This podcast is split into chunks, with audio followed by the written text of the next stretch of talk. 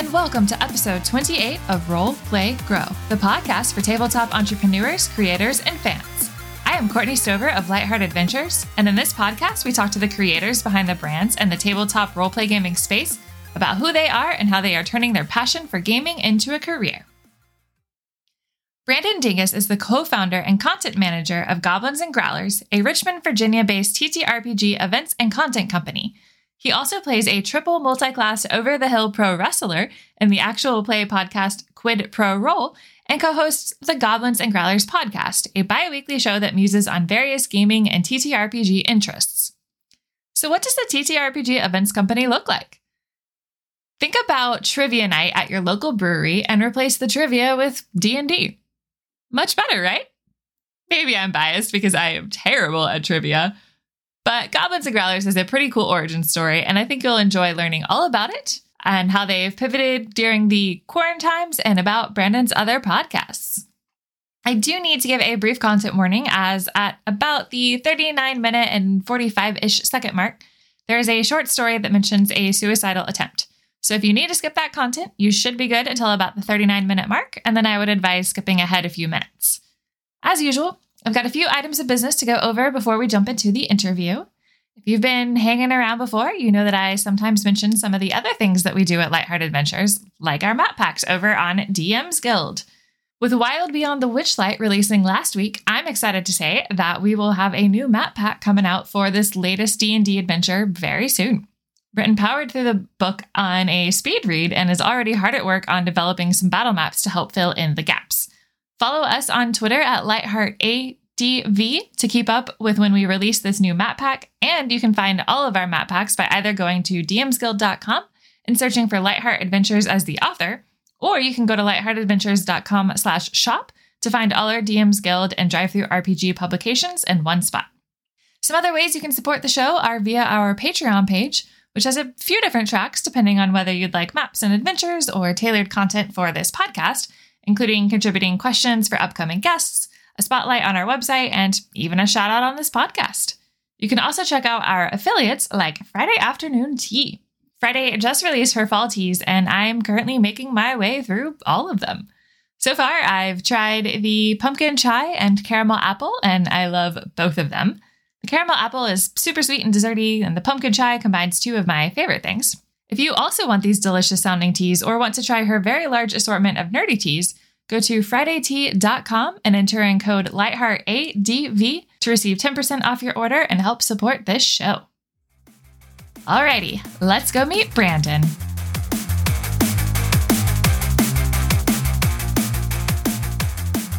I am very excited today to introduce you to Brandon Dingus, the co founder and content manager of Goblins and Growlers and podcaster. Hello, Brandon. How are you today? I'm fine, Courtney. How are you doing today? Good. I'm enjoying some really nice weather and looking forward to learning about what all you do. Uh, I'll do my best. I'll do my best. It's kind of a, a scattered story full of lots of different data points, but I'll see what I can do. You know, those are the best stories. I always mm-hmm. love it when it's like people just kind of stumble into things, but it's fun. It's real life. Yeah. But yeah, to start things off, can you tell us a bit about yourself and how you got into gaming? Oh, yeah. So I, at the end of this year, I turned 40. So that's sort of where I am in life. Uh, I've been gaming since the mid 90s. I started playing second edition D and D with uh, a friend of mine who lived down the street. Uh, he, for many years, was my uh, DM played lots of rogues and stuff in his campaigns. So I played second edition, you know, probably for about six or seven years. Then I took a break from gaming in college just because I got really busy.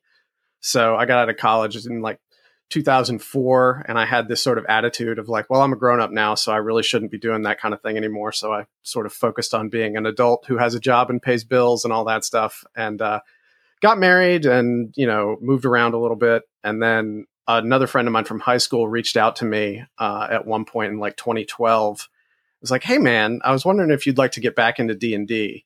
Uh, and this was another guy who had DM for me pretty regularly once upon a time. And you know, a bunch of us from back back in the high school days had sort of scattered to the winds. So we started a Skype game that we played every three to four weeks or so, and we did that for several years.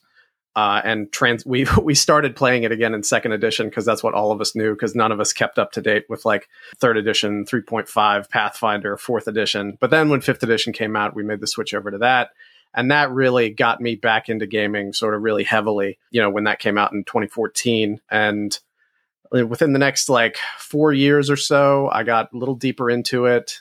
And my skype game fell apart just because i had a bunch of other like commitments and stuff like that and that sort of put me into another sort of like gaming desert that uh, I emerged from ultimately at the start of Goblins and Growlers, which you know I'm sure we'll get to in just a minute.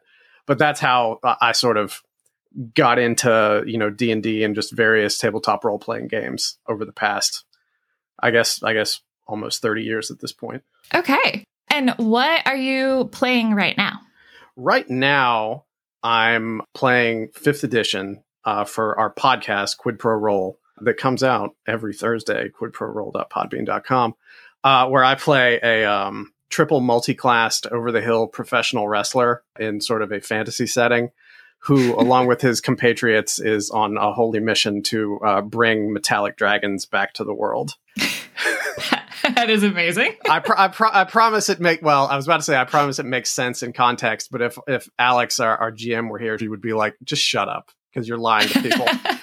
um, so that's that's sort of where I'm getting my primary hit of gaming these days. We record our podcast every other week on Wednesday nights now, and uh, then aside from that, me and some high school friends have uh, over the last year we really started doing this during quarantine getting back together and playing a discord like a discord game of d&d uh, and we decided to start taking turns running games i ran some like low level adventures I'd written. And then uh, another one of us was like, Hey man, do you care if I run the next game? So now I'm playing in a World of Darkness game for the first time ever, which I've always wanted to do, but just never made the time for. Oh, cool. Mm-hmm. Yeah, I've seen a lot about World of Darkness, but I just, and I've even read a couple of one shot adventures, but I've never played either. Yeah, I was talking to somebody about it recently, and they were like, "Oh, well, what kind, what flavor of, of WOD are you playing? Is it like you know changeling or is it werewolf or vampire or whatever? And i was like man i don't know. All i know is that i'm playing as a british indian in the 1940s right now and only some vaguely supernatural stuff has started happening. So like oh i still have no idea what flavor of world of darkness it is because we're only like four sessions in and he's doing a very slow reveal teasing us with things. So i really don't know. I have a feeling it's going to be great old ones esque by the time we get there. Nice. Yeah Well, yeah, I mean, you mentioned Quid Pro Roll, so let's go ahead and dig into that a little bit. Can you, what can you tell us about that podcast? Um, okay, so this this is where it starts like being like a complicated. It would be easier for me to start talking about goblins and growlers and okay. then transition into Quid Pro Roll. We can do that then. Tell okay. us what goblins and growlers is. Okay, so Goblins and Growlers started in 2018, but the kernels of it probably started in late 2017. There was a bookstore in town and the one of the managers at the bookstore was running essentially pickup D&D games and he would post on Reddit advertising it. And at the time like you know I was in my gaming desert and I was poking around on like the RVA or RVA D&D subreddits uh, so I could maybe see what kind of like public gaming scene there was in Richmond because at at that point I'd, I'd lived here for like 11 years and had no idea what the gaming scene was in town because I worked I, I, used to work at a newspaper so I worked nights all the time. So I was it was very difficult for me to like get to an in-person game. So poked around found this bookstore I showed up I overcame some social anxiety and just showed up uh, to try and play D&D with some strangers. And uh, it ended up being really fun. I actually I met two guys there who I had sort of met like two weeks prior at a mutual friend's party so it was kind of a nice coincidence. So I'm like, oh, well, I at least am familiar with these two human beings. I'm like, oh, hey, you remember me? I'm, you know, I was the guy who could, couldn't figure out how to play the new Mario Kart game at that party two weeks ago. And we ended up getting to talking. And this pickup game thing went on. It was a, a every two weeks kind of thing. It went on for, gosh, like maybe seven or eight months. I'm not really sure. Oh, yeah, that's okay. Um, the timeline's coming back together in my head. So, yeah, so that started around like June of 2017. And then the bookstore ended up closing because the landlord closed it down on them, like right around Christmas of 2017. So we played a couple of games at like one of the dedicated players' houses. And then we eventually found a new location at a hostel in town. And so we just kept you know we'd show up to the hostel you know and it was just like whoever wanted to show up could show up you know bring you know bring a character that's x level or whatever and uh, we'll just play. And you know it was a really simple thing. Like the adventures weren't complicated. Usually it was just some combat scenarios strung together with a loose narrative but the point is we were all playing. So at that point i was just sort of like struggling with like trying to find some other kind of purpose in my life because i felt like i was really just kind of going through the motions. So uh, my wife at the time said maybe you should try and turn that into something since you really enjoy uh, you know gaming and stuff. Maybe there's a way you could make that like a, you know a capital t thing so i ended up just cold calling a brewery in town and being like hey you know i know you guys run trivia nights and things like that.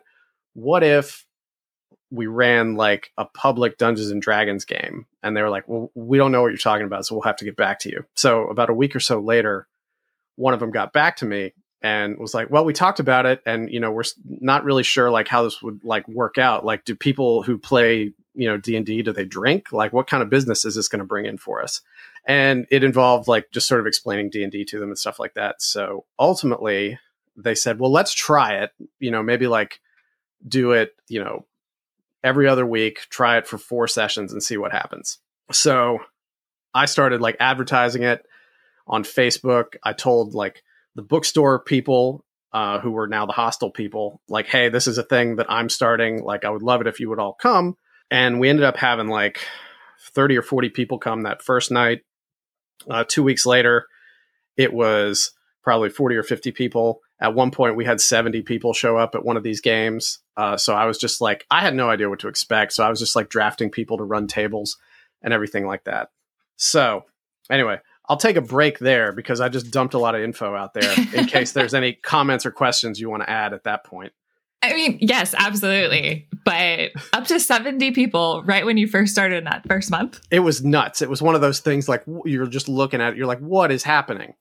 what is happening? And, and like, I, it was people who I barely knew, who I'd maybe like talked to a couple times at the hostel games. I'd be like, hey, can you run a table for me? Please and you know everybody everybody was totally down for it. Uh, so it was it was like a super good time. Yeah, that's wild.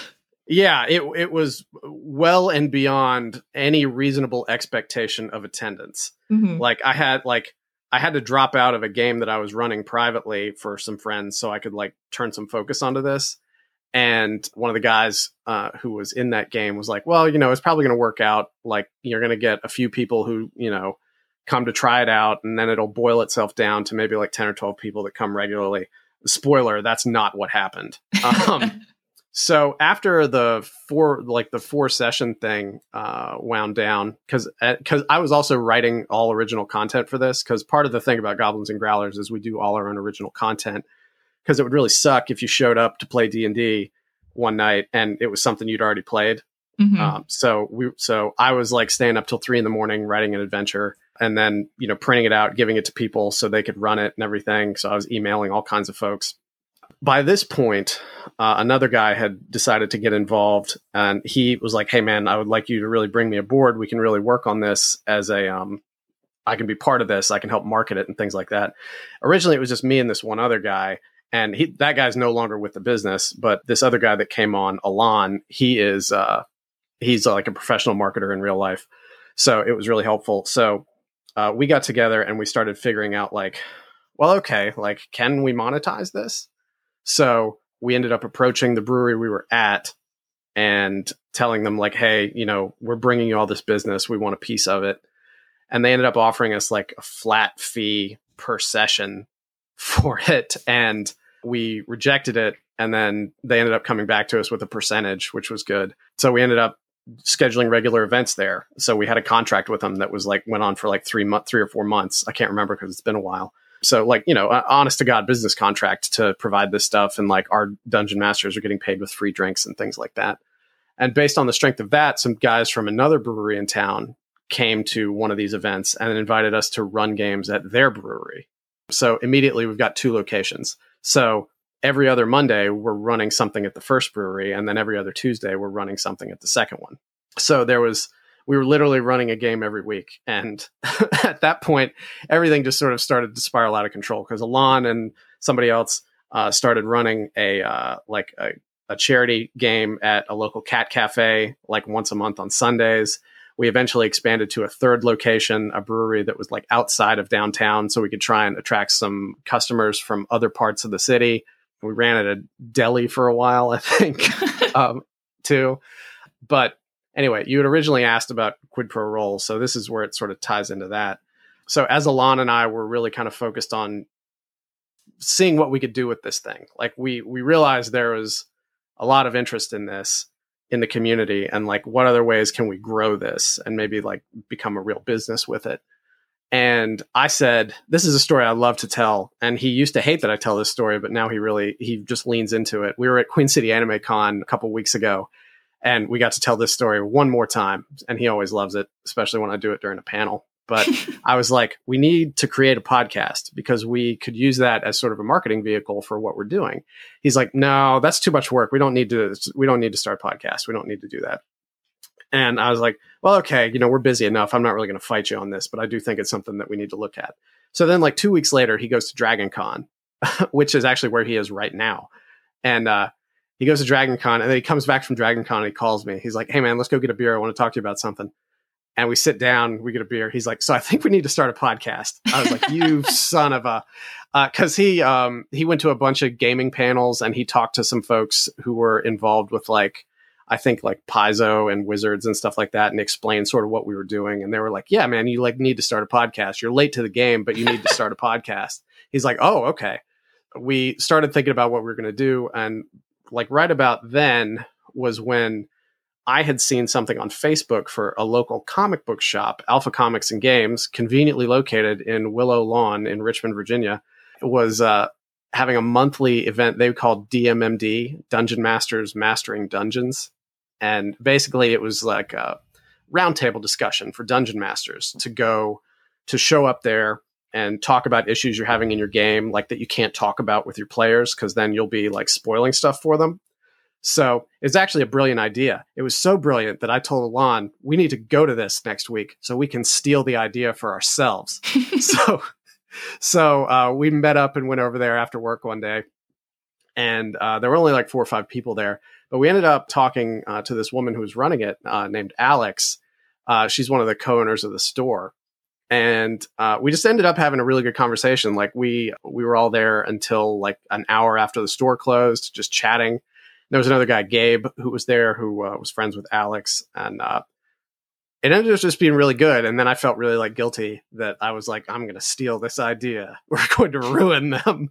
But Alon later called me and was like, Hey, you know how we were talking about that podcast? I think it would be great if we get Alex to be the DM for it because, you know, there needs to be a lot more representation for you know women in gaming and her being the DM I think is something that could really set us apart.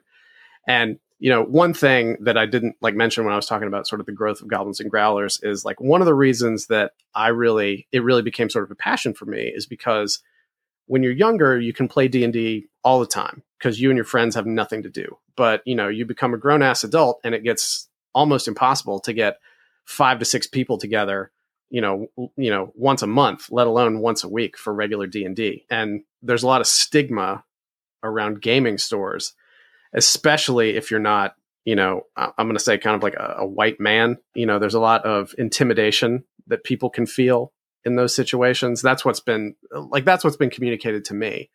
Uh, and you know i've even felt it going into a gaming store where it where i'm in like uh, a new town or something like that, or just someplace I'm not familiar with, there's always that side eye that you get in there because you're not like quote unquote one of us because you're a new person there. So one of the things we wanted to do with Goblins and Growlers is take gaming out into a more public space and not sort of the back room of a gaming store. Uh, so that's why we went with breweries. And we also wanted to just create an environment that was so much more inclusive and nobody ever was going to feel like they were out of place being there. Um, so you know that that that was one of our goals. Um, so bringing Alex on board for Quid Pro Roll, uh, you know that really sort of jived with our our mission of what we wanted to do because we want we want to demonstrate like normalcy of women LGBTQ that kind of thing being more involved in gaming. So, fortunately, too, Alex already had a world that she'd been working on for like 13 years. Oh, wow.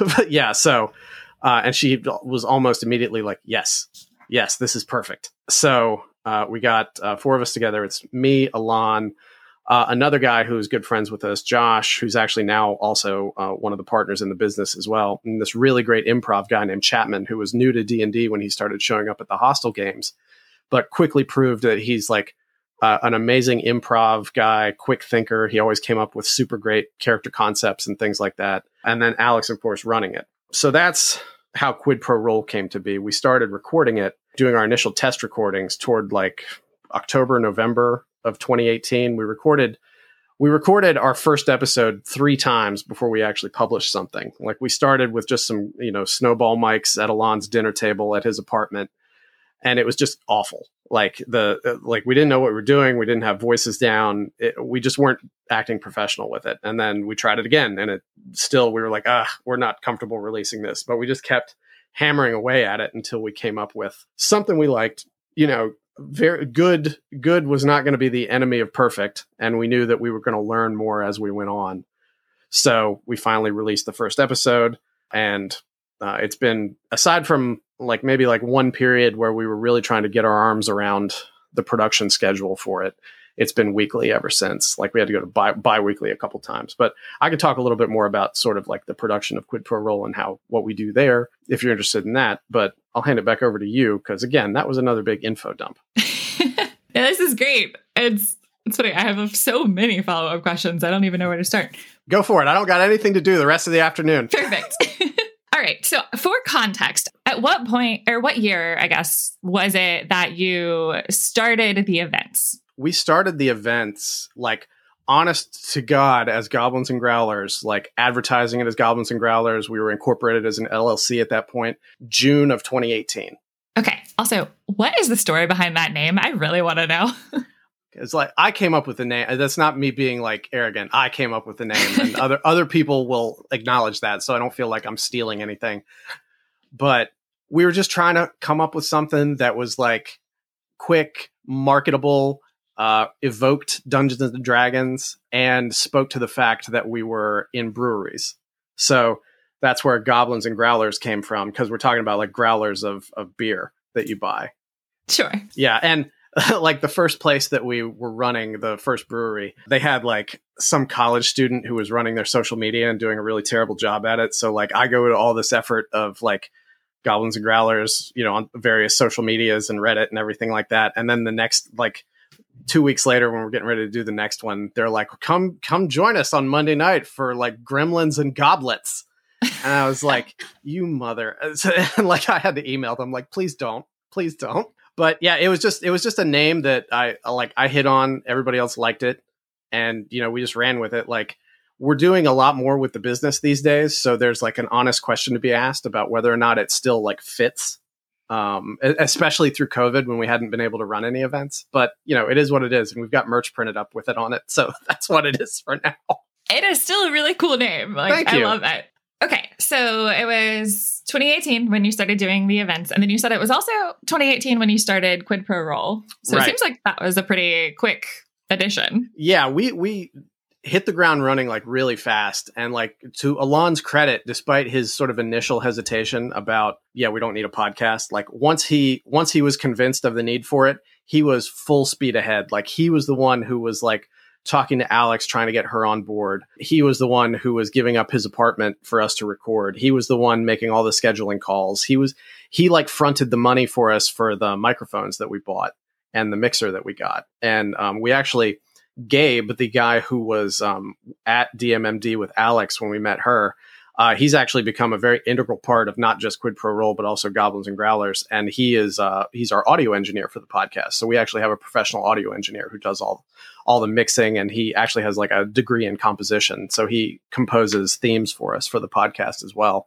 And Alon was like paying him out of his own pocket before, like until such a time as we were finally able to pay Gabe from like the business account. So Alon, like, if it, if it weren't for like Alon's doggedness after he changed his mind, it would have taken a lot longer to get the podcast up and running. Yeah, that I mean, for one thing, I'm a little jealous of that setup. That sounds amazing. Yeah, I mean, you know, Gabe, uh, Gabe is so like I can't really talk like begin to approach how talented he is. We are so fortunate that he is not just a part of our business, but a part of our lives. He's a good, he's a he's a great person, great friend, and like we would be well, like without him, our podcast wouldn't be half as good as it is. Yeah, for sure. That's always so valuable, and I'm happy for you guys that you were able to get that going so quickly, like right from the gate. Mm-hmm. Yeah, and it you know it was it was stressful because at the, at the time I was still working at the newspaper and I was like uh, sort of like a mid senior manager or something there, so I had a lot of responsibilities with that. And then at least one night a week I was running a game at a brewery, depend you know whatever day of the week that happened to be. And then another night a week I was recording a podcast, um, and I was also uh, trying to write content for like every week every two weeks for one of our games like i wrote content for um one of the games, like usually the Monday night game. And then the other guy who was part of the business but isn't any longer, he would provide the content for the Tuesday night games for the longest time. So, you know, I was staying up late writing. It taught me a lot about writing adventure content and just being efficient at it. So much so that I like I do a panel for that at conventions now. Nice. So are you able to do this full time now? Oh Lord no. Lord no. Okay. Um, okay. You know the business does well enough to support itself. It just doesn't do well enough to support one of us in addition to itself. So i actually i've uh, you know i'm not with the newspaper anymore because uh, in 20 you know in, in the 21st century uh, anybody like on a long enough scale of time anybody's newspaper career uh, has a survivability factor of zero. So i don't work there anymore. I'm a, actually in real life i am a uh, professional mortgage lender now, which is way less exciting than than being a, a, like an adventure writer. But you know, I still write lots of original content for us. Like like me personally, my goal is like, yeah, we would be able to turn this into a full time endeavor at some point. It's just not there yet. Sure, and COVID certainly did not help when a lot of what you're doing was meant to be in person. Yeah, it you know it was, but um, we were lucky in a, a couple of ways. I had uh, been really aggressive, like pre-COVID, about us needing like other income streams. So we weren't re- relying 100% on the event revenue. So like I started a Patreon for us and we managed to market that really well. And we also started doing publishing and selling our stuff at events, at conventions, uh, and online. So we, uh, you know, it was because of those things that we were able to really um, get through COVID relatively unscathed. Like we, ultimately got rid of uh, the office space that we had rented just because like because of covid we couldn't really use it. So you know that helped us save money over the last year too. Yeah for sure. You say stuff at conventions. What kind of stuff do you mean? So all right.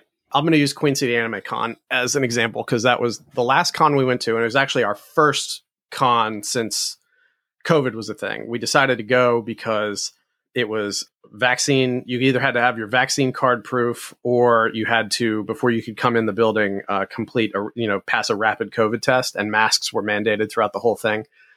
So uh, we felt like it was a pretty safe bet but we have like four adventure books uh, that we sell. We sell class specific illustrated character sheets that were designed by sharon and liz who are part of the feral fox sort of artist collective in town uh, and they um, they work really tightly with us. Uh, Sharon's actually one of the uh, co-owners of Goblets and Growlers now, but they do all our original artwork. Um, we sell T-shirts, buttons, like we sell all kinds of like Pride flag, D20 buttons, uh, character buttons, character class buttons, like stuff buttons for our podcast, just all kinds of stuff. We have a very well done professional map illustrate, like it's a full size, like poster size map of the game world for our podcast that Sharon drew because she her art background is um, maps, uh, medieval illustrations, illuminations, stuff like that. Because she worked a lot with uh, Society for Creative Anachronism and still does. So, that, does that answer your question? I kind of went rambling there for a minute. Okay, first off, that is really cool. Um, mm-hmm. And yes, it did answer my question. Okay. So, yeah, like originally we were selling stuff like we also produce one page dungeons every month for our Patreon, which is, you know, like everything you need, like a map and all the rooms and everything like that on one eight and a half by 11 sheet of paper. We started out just sort of like selling those individually. And then I said, oh, hey, let's put them all in a book together.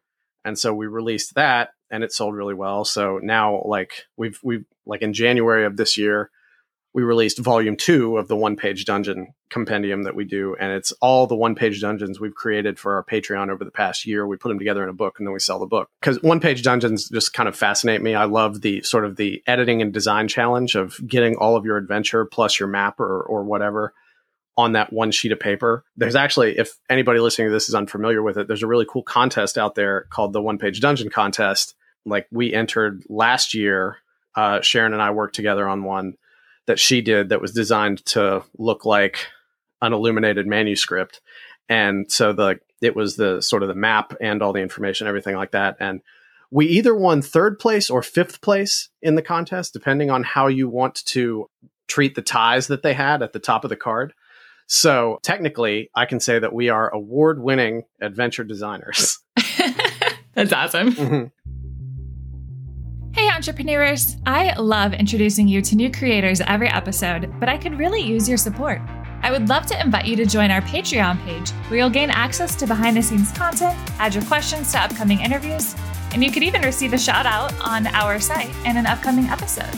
To learn more, go to lightheartadventures.com slash RPG. And now back to the show.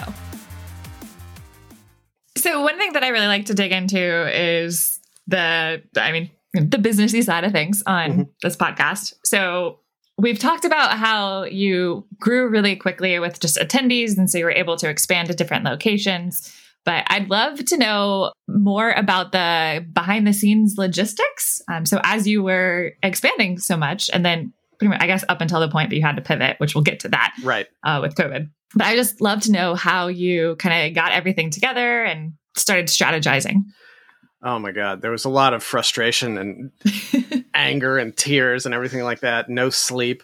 But before the, I had like a month of lead time before that first event that I started. So I wrote like, um, maybe like two or three. I, I wrote something in an arc. So it was going to be like four parts since we were doing a four session thing.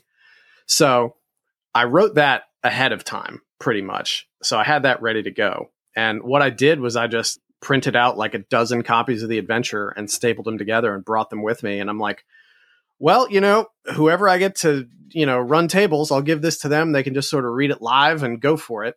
I, I did a little bit of prep work, like making sure people like Alon or Josh or whoever can like, hey man, can you like run a table for me at this thing?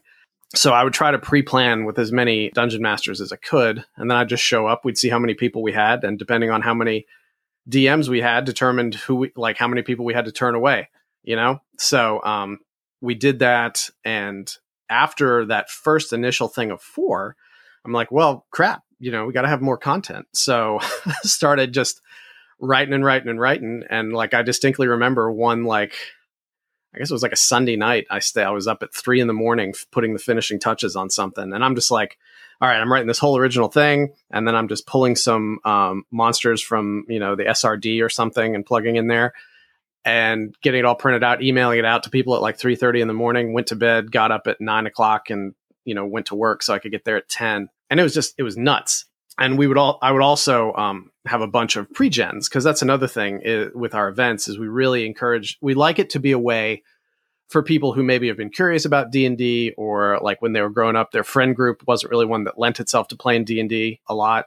And they can just show up and try it out. And you know somebody will say oh well I don't have a character. Well you know we got you covered. So we would have a bunch of like pre-gens. Like I would print out like 10, 10 rogues 10, 10 fighters 10 barbarians etc just so people can have some choice so I'd have to do that keep them all in like an accordion folder uh, and everything and I'm trying to think of the other sort of logistical things. Oh yeah, and then there was the social media promotion for it because we didn't do any kind of paid promotion or anything. It was just like me starting the Goblins and Growlers Facebook page and then just sort of like sharing the hell out of it and then creating a Goblins and Growlers Twitter and sharing the hell out of it and then an Instagram and sharing the hell out of it and then getting on the um, RVA subreddit and there's also an RVA D&D subreddit that's specifically devoted to finding games in Richmond, Virginia. And we also had a Discord uh, that we had started. It's it's it's kind of funny how this happened because when we first started playing at the bookstore, there was a Discord that we all joined to just communicate about those games, and it was called RVA Game Night.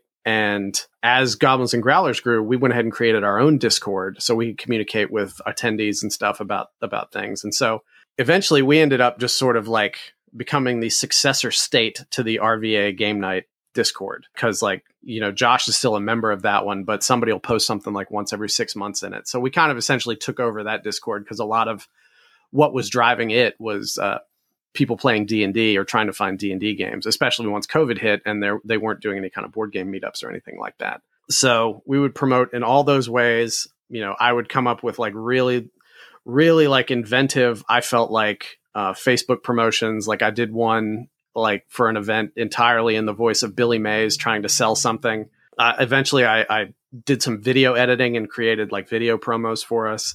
Uh, it was just way too much work for one, two, three, four people to be doing. It was it, it was insane. But eventually, things just kind of took on a little bit of, of a life of their own and had some inertia. Eventually, Josh came to me and he said, "What if we split some writing duties?" So he sort of became my writing partner, and we would collaborate on the game world together because we'd sort of evolved to a point where we were sort of writing our own game world. It took place in kind of a deserty kind of area we called Anakim. And so we would collaborate on the myth and the lore and how things worked there. He would be like, here's my story idea. Uh, what do you think? And I would say, that's great. Why don't you write it in five or six parts? and then we'll plan to run it over the course of like two months, two or three months. So that allowed us to like get ahead on things. And like when Josh was writing live for the Monday games, then I could be focused on other stuff, like, you know, business stuff.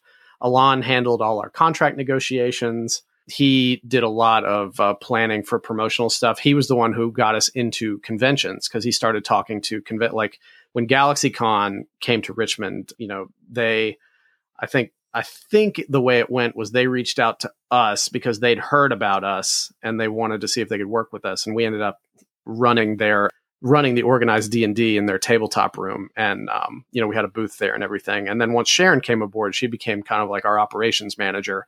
So whenever we go to a con or something like that, she's in charge of making sure we have all our inventory, making sure it's sorted, organized, making sure our square is set up and everything like that. So it's really kind of an it takes a village mentality right now. And like Josh manages the Discord. Uh, and when we're having events, he manages coordinating events and stuff like that. Yeah, that's great. One thing that I'm curious about is both for writing the story and then also being the DM for a pickup group where you're going to have some people coming back each week and some people that'll come once, maybe twice, but not mm-hmm. in a row. You know, how do you factor for that? I mean, what is canon really? You know, like I would we would always preface like you know say like part you know part two onward of an adventure of like here's sort of what was supposed to happen last time. You, you know your mileage may vary, and originally I had planned that like after every game we would have an email that would go out to everybody on the email list. That'd be like, so here's what happened, like the official canonical story of what happened. And that became way too much work, and also nobody really cared. But everybody in Discord we realized was having a huge amount of fun. Like like let's use the Monday game for example. Like Tuesday morning, hopping onto the channel we had for live events and being like, "So what happened at your table?" To like, what? How did you guys? Def- how did you guys kill the you know kill that magical killer squirrel? and somebody would be like what what are you talking about we didn't have a magical killer squirrel at our table so it just became this uh, we we learned that it's fine not to care so much about that because people are showing up for the community of it. People are showing up for the fun of just playing a game and getting a chance to like goof off and decompress. And the canon isn't so important. And you know, all our DMs at the beginning of the ta- the game are like, "So hey, here's what happened last time." You know, like uh, putting like air quotes around, "Here's what happened." So like, this is where we're picking up from. Like, I don't, you know, I want to. I was about to say nobody really cares, but like it just doesn't bother anybody because we're just there to have fun as like make new friends, build community. That's what Goblins and Growlers is about building inclusive community. And the gaming is just a way to facilitate that. I really like that. Mm-hmm. And I'm glad that everybody kind of feels that way about yeah. just being there to have fun. I'll, I'll tell you I'll tell you a story. This is one of my favorite stories about goblins and growlers. If like if I walk out my house after we talk and I get hit by a bus, if like if this is the only thing I ever did in life, it will be worth it because somebody somebody told us one time. Um, this was you know before we had to suspend events for COVID and everything like that. But they said, you know, earlier this year I tried to kill myself, and I you know obviously was unsuccessful, and I knew that you know, I shouldn't have tried to do that. You know, I'm in a much better place right now. But honestly, the friends I've made here and the community at these regular events has been so integral to my recovery. I like, like, it's just been fantastic. And, you know, knowing that without even really trying, we were able to help somebody like that. Like, if Goblins and Growlers went away tomorrow, it would have all been worth it because it was helpful to somebody in that kind of situation. I, I, I just, it's just not something I could have ever fathomed when we started this because I, I just wanted to play D and D again. I just wanted to get together in a place where I could have a beer and play D and D. Like, and it's ended up growing into this community where I've made so many new friends. Like people, people have come up to me and said like, "Hey man, sorry." Like I ran into a guy at an art gallery couple of years ago. He's like, "Hey, you know, sorry I haven't been to events lately. You know, I, some of the folks that I met there, we peeled off and we started our own private group on like uh, Wednesday nights, and it's just too much to come out to the events." I was like, "Don't apologize. That's what we wanted to happen. We wanted people. We wanted to grow the gaming community in Richmond. We wanted people to make new connections and make new friends, and it it's happened, and it's great." That is really amazing. Like that's a really special story. Mm-hmm. Yeah. And, you know, like lots of people tell us similar stories to, you know, sort of lesser extents, but it's just like, yeah, you know, like this is how after I moved to this town, I was able to make friends. And it, it's great. It's it's it's great knowing that this is here because it's the kind of thing that I would have liked to have been here when I moved here. Yeah, for sure.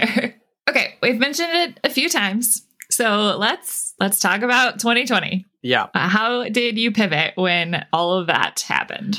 So th- before Queen City, the last con we were at was GalaxyCon Richmond 2020. It was in February. So it was like like during the con, I feel like that's right when we were starting to hear like, oh, like there's a COVID case in California or a COVID case in Washington State.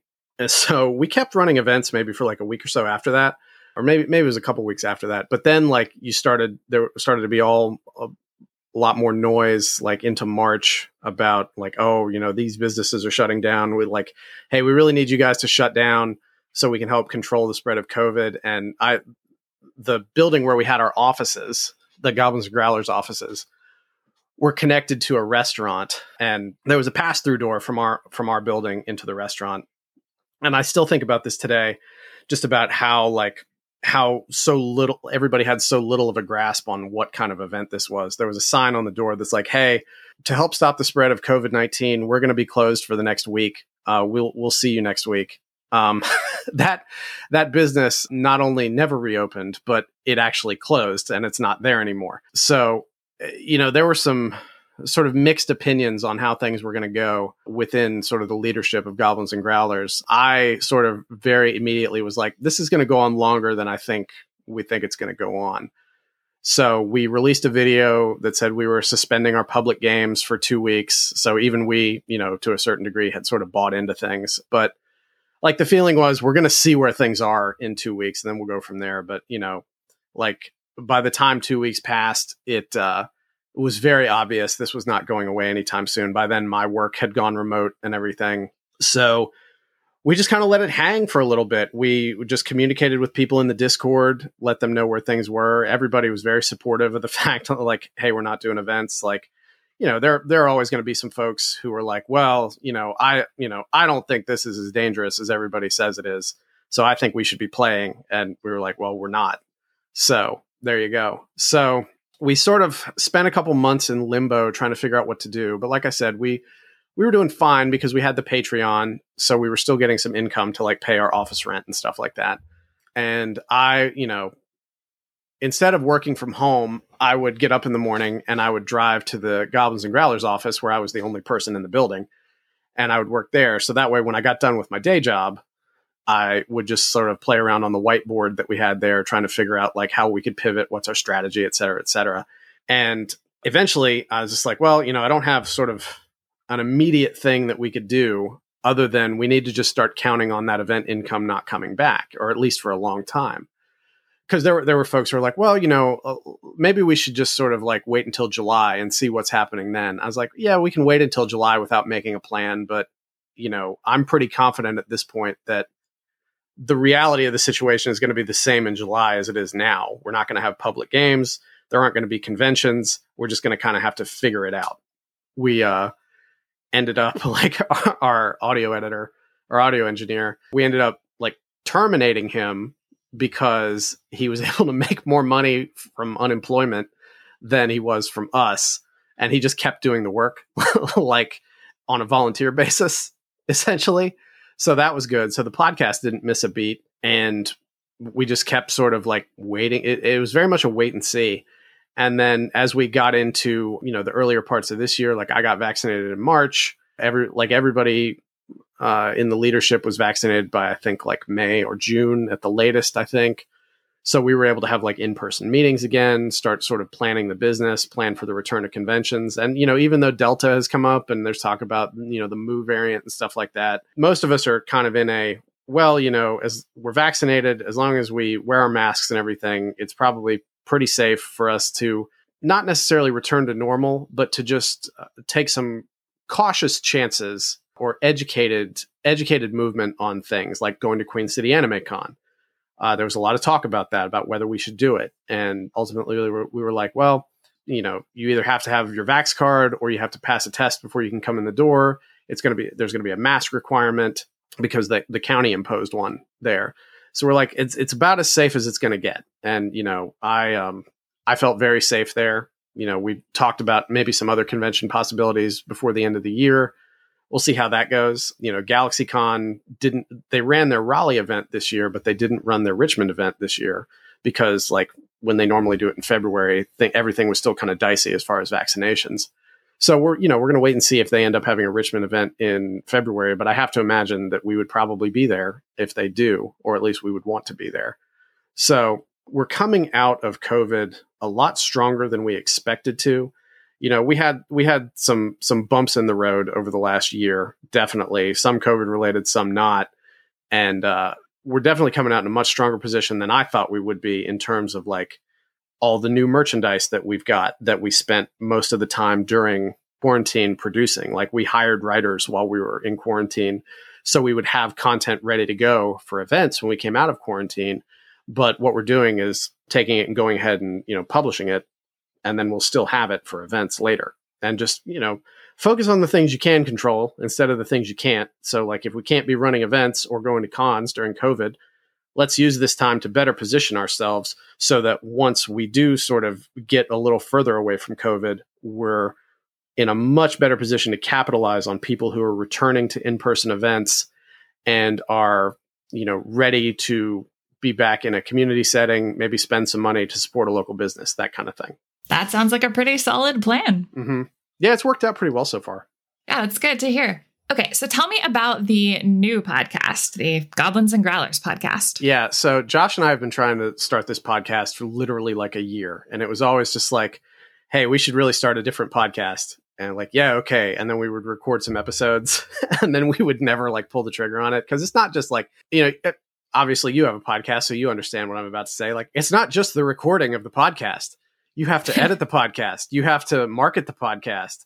You have to figure out how to get it distributed on all the different platforms and everything like that. So, after a couple of false starts, I was finally like, I am tired of us pretending like we're going to start this podcast. so, let's just do it. So, we started recording a bunch of episodes. We've got like probably a couple months of content in the can.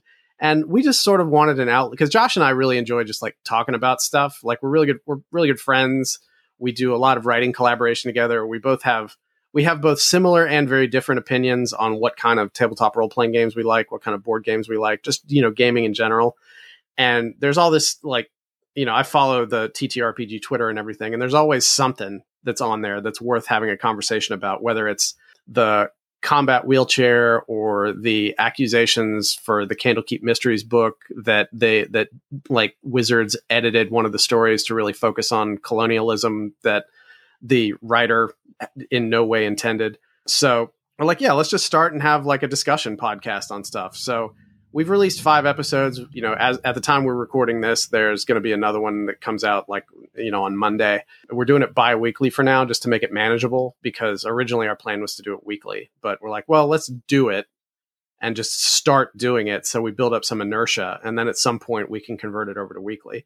But it's just you know we pick one topic, talk about it for about thirty minutes, want to make it nice and digestible. So you know, we don't critical role anybody into having to listen to a four hour podcast of something. And just make it nice, bite sized, something people can listen to on a commute or when they go for a walk or something like that. And just have a back and forth on tabletop role playing games and various issues or products or Kickstarters or whatever we happen to be working on at the time. Like, you know, we've got a couple of different things that are in development right now that we might use the podcast as sort of a like a live laboratory to talk about and try and get some ideas. But that one's, you know, it's available now pretty much on most of the same places that Quid Pro Roll is. We're still working on getting it in a couple of other places, but I know it's in Apple Podcasts and Spotify, etc. Bizarrely enough, Pandora, which I didn't even realize that you could put podcasts up there until recently. So that's nice. But yeah, it's, you know, I would appreciate anybody giving it a listen. And if you do give it a listen, just know that we're still working the bugs out because we decided to start it before we 100% had it nailed down.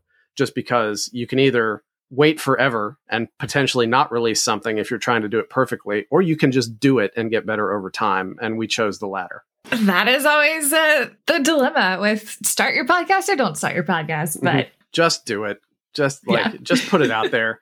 Like it may suck at first and it's probably going to suck at first, but you'll get better. Mm-hmm. You'll get better.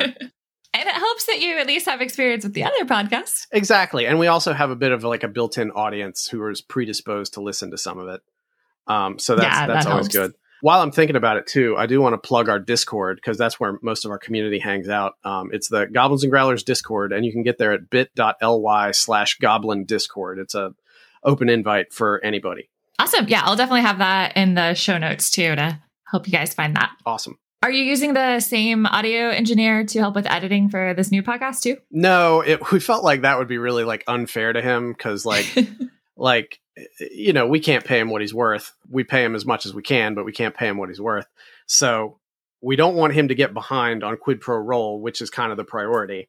The Goblins and Growlers podcast, I'm not going to say that it's like a vanity project for me and Josh, but it's kind of more of a laboratory right now where we're trying to find out what works best with it and what we have the most fun doing and what people seem to connect with. So either he or I edits it. We essentially are doing the digital equivalent of live to tape. We'll record it. I, you know, I I use Audition to edit, and I'll just take out the hesitations, ums, coughs, heavy breaths, things like that. Put put our music and our intro bumpers and our outro bumpers on it, and give it a quick uh, scan through, and then upload it. We did like use uh, a freelancer to edit one episode just to help us get a little bit ahead of our own curve. But you know, really, it's like either me, Josh, or Sharon editing the podcast to try to get it ready because it doesn't need to be super fancy. Because like with Gabe editing Quid Pro Roll he's like composing you know themes leitmotifs for characters he's doing his own sort of like really interesting performance art intros for it and we love that and we want him to have the time to do that so like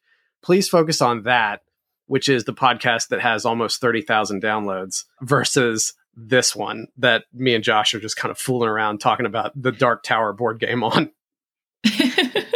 Fair enough. Yeah, really. Especially when it's a talk podcast, I don't feel like it needs to be that fancy. No, not really. Like, uh, like I said, just make sure everybody's heavy breathing and uh, our our like five or six seconds of nothing being said gets cut out of it. yeah, for sure. okay, so I know we're getting a little low on time, but I want to make sure that I ask a question that I love to ask in every episode. So when you look back over everything from when you first started in 2018 and how it grew and then COVID and just everything over the last couple of years, what would you say has been the most challenging part? I think the most challenging part, I have two answers for that question. I have challenging for me and challenging for the business. I'll start with the business. The most challenging part for the business, I think, was over the last year when there was just a lot of uncertainty about income. There was some other stuff going on behind the scenes that like I really don't want to get into.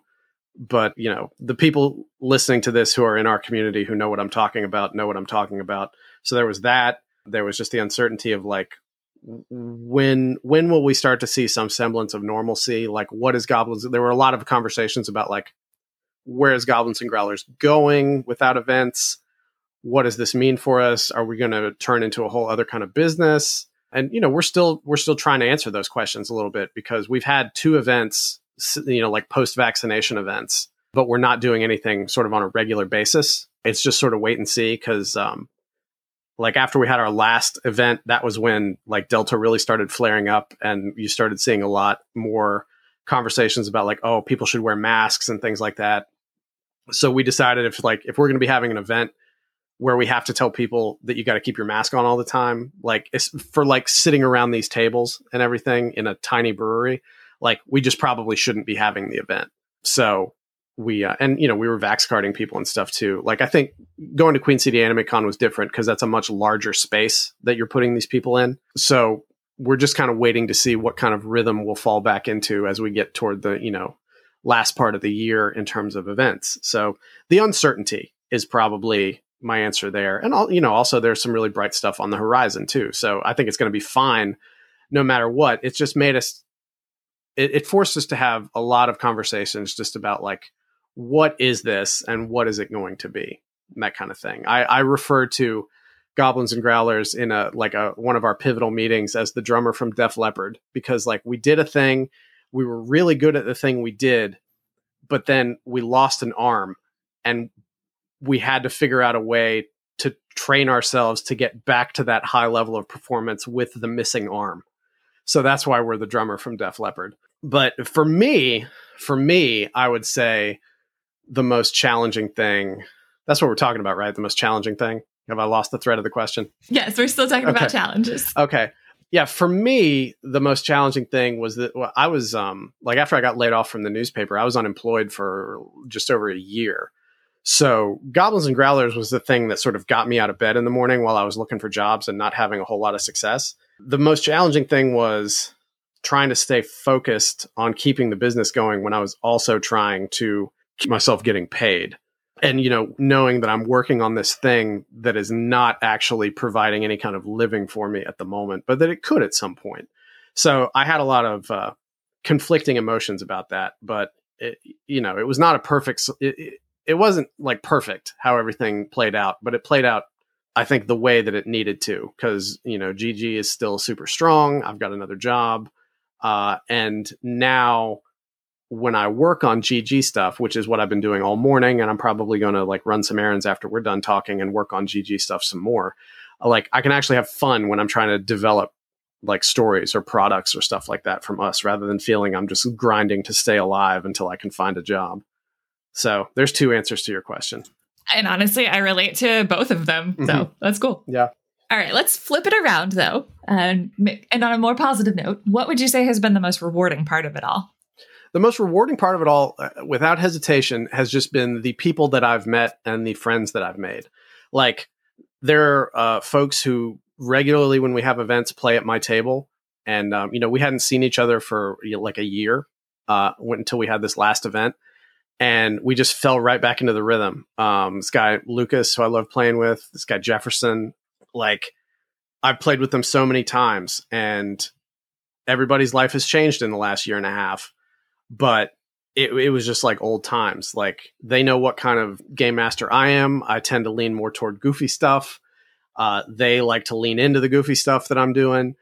Uh, people who I met and am friends and acquaintances with now, who I never would have met if it weren't for goblins and growlers. Um, it's just it's it's amazing. I've always I've always been an introvert in my life until like circumstances like a promotion at work forced me to become a public speaker which in turn led me to being able to teach as an adjunct for jur- like a journalism adjunct at virginia commonwealth university which meant i had to speak in front of uh, students and stuff which gave me the confidence to start goblins and growlers and essentially be the mc for those initial sessions that we were having it's it's built my confidence as a creator it's built my confidence as a performer on the podcast. It's built my confidence as a business person, which is something I never thought I would be. But you know, I'm I'm sitting here analyzing sales reports for us and looking at like you know, along with other people. I'm not doing the whole thing myself, certainly, but looking at it like trying to figure out what well, what's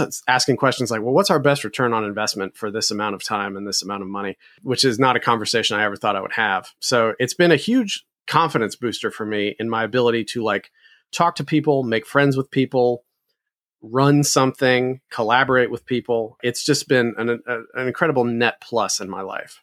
That's really great. Like I appreciate, I guess, like when people are able to start something that is fun for them and is able to just help them grow beyond like anything that you're able to think of. Mm-hmm. Gob- Goblins and Growlers is one of the best things that ever happened to me. And like, I didn't make it happen. It took a lot of us working together to make it happen. And not even just my business partners, but the people who were nice enough to come out to our games, uh, the people who were nice enough to give us ideas, people like Gabe who were nice enough to say, "Yeah, let me help you with this audio editing." People like Alex who were like, "You guys seem okay. I want to work on this project with you guys for this podcast." A lot of good luck had to happen for all this to come together, and you do make your own luck. You know, generally by being nice to people, trying to help them, and not being a dick. But beyond that, there is like the universe does have to help provide for you now and again. And we were just very lucky that the universe did. And it hasn't been without bumps or bruises or anything like that. But we're we all just consider ourselves. I, I am going to speak for everybody else and say I we consider ourselves very lucky. Like Josh and Alon and Alex and Gabe and uh, I think maybe one or two other people are actually down at Dragon Con right now doing panels at Dragon Con because of the stuff we built with Goblins and Growlers and Quid Pro Roll. Like that's amazing. It's, it's you know it's one of the biggest cons on the East Coast, and they're down there able to do this because of what we've started. We've been able to go, we've been able to do panels at Magfest. You know, we were like a key component of Queen City Anime Con. It's just opened up so many cool opportunities for us to collaborate with other creators and to take our own projects and bring them to life. It's just been amazing. That is really cool. Like, congratulations for having your team being on panels. Thank you. Thank you. Yeah. And like, you know, I and I want to make something super clear because I don't want to get anybody to get any like any impression otherwise. Like I'm not in charge of goblins and growlers. We the four of us who own it have each have a 25% ownership stake.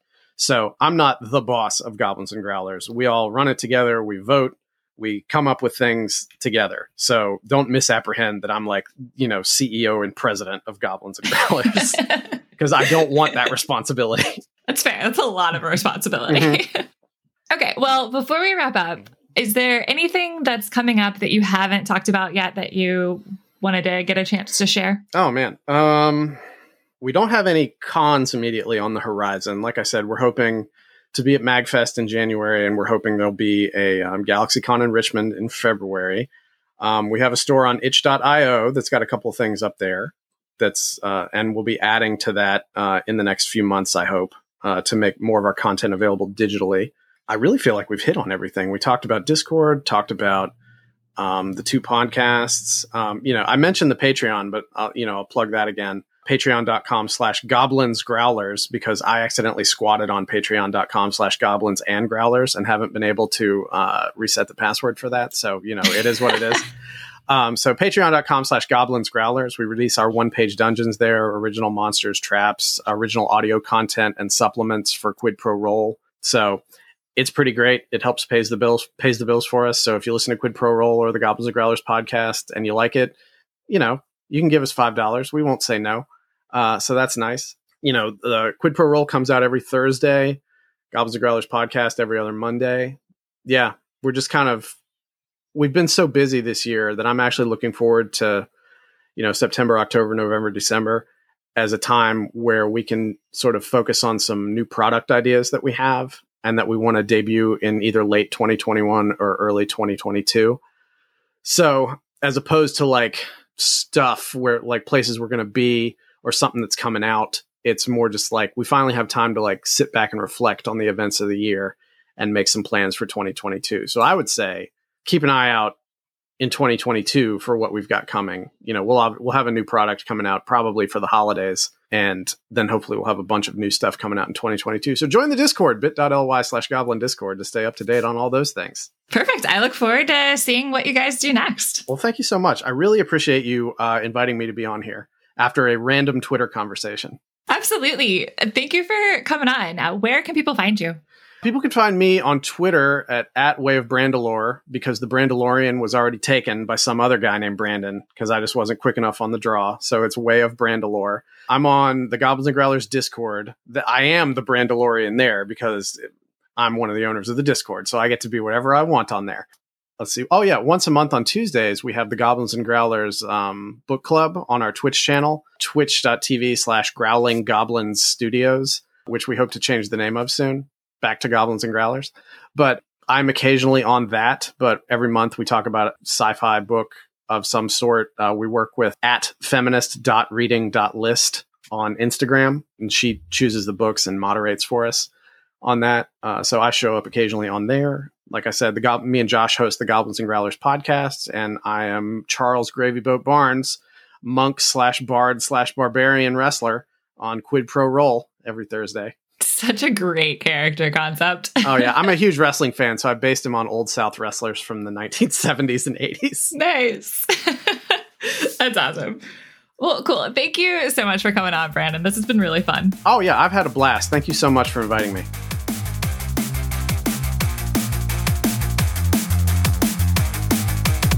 You just finished another episode of Roll Play Grow. To check out the show notes from today's episode, you can go to lightheartadventures.com slash RPG. To keep up with every episode, please subscribe on your podcast player of choice. And if you're enjoying the show, I would absolutely love if you would leave me a review and share this episode with your friends. Your review might even get featured on an upcoming episode. To follow me on Twitter, you can either find me at lightheartadv for our business account or at KetraWCR for tweets on gaming, my dog Bowser, and other random shenanigans. You can also find us as Lightheart Adventures on both Instagram and Patreon. Thank you so much for listening, and I'll see you next time on Roll, Play, Grow.